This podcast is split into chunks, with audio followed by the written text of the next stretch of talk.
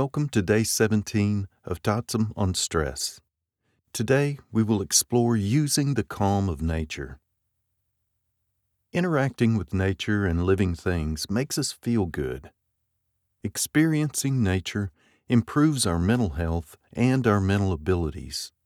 We can experience nature by looking at it through a window, a photo, or a painting. We can be present in nature by walking through a park, garden, etc. Finally, we can engage with nature through activities like trekking or gardening.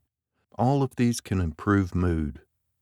Neighborhood nature, such as tree cover and birds, are associated with lower prevalences of depression, anxiety, and stress.